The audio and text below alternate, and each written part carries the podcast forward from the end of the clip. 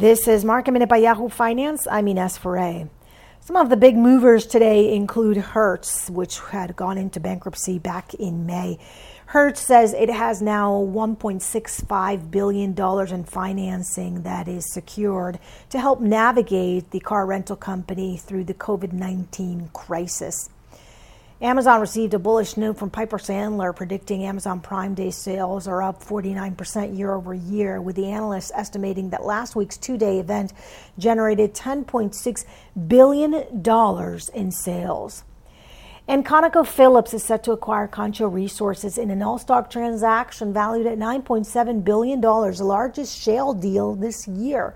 Concho shareholders will receive 1.46 Conoco shares for every share they own, representing a premium of 15% from Concho's closing price on October 13th.